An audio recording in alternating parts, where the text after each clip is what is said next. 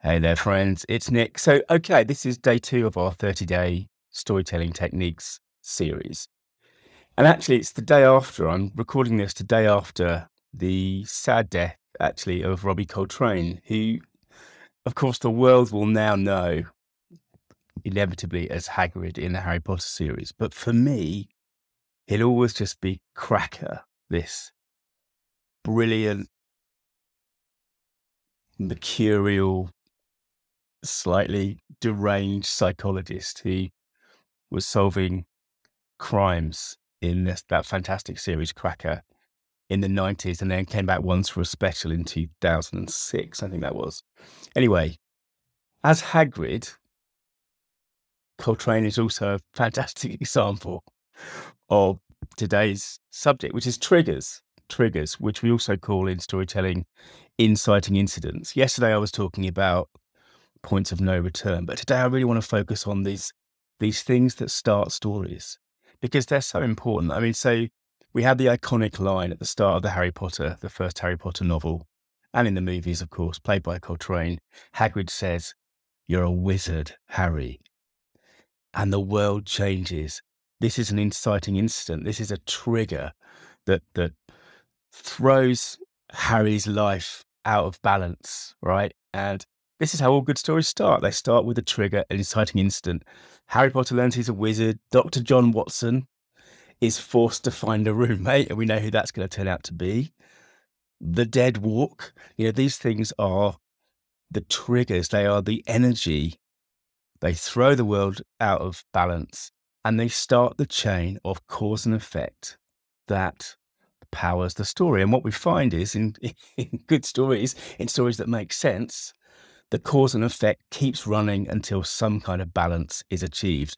And we know that when the balance is achieved, that's the end of the story, right? At the point where the change stops, because stories are about change. And I've said that before a lot, but uh, this is why triggers are so important, though, because when we are sitting down to write our story or our business email or you know whatever it might be or, or to create our presentation for the for the or whatever it is. This is such a fantastic powerful question to ask. What's changed? What's changed? Because if we if we answer that we know we can start there because change isn't just the way it's not just the engine of the story it's the way we get noticed. Right and that's right. I mean we all know that. When things change in our environment we notice. Robert Cialdini in his uh, best-selling book persuasion you know, says it pretty bluntly. Whenever we first register a change around us, our attention flies to it. And storytellers know this, right? And Will Storr, who I've mentioned many times, great journalist, um, reading his book about status at the moment, The Status Game. His book, The Science of Storytelling, is packed full of stuff that I use and think about often. And he says this this is what storytellers do. They create moments of unexpected change that seize the attention of their protagonists and, by extension, their readers and their viewers.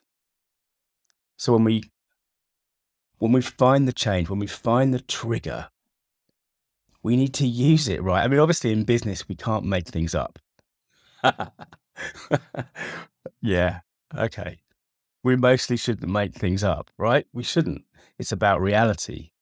But, but we can definitely, definitely optimize what we have. And so when you find the trigger for your story, don't bury it, avoid it, or pussyfoot around it. Use it. Use that power.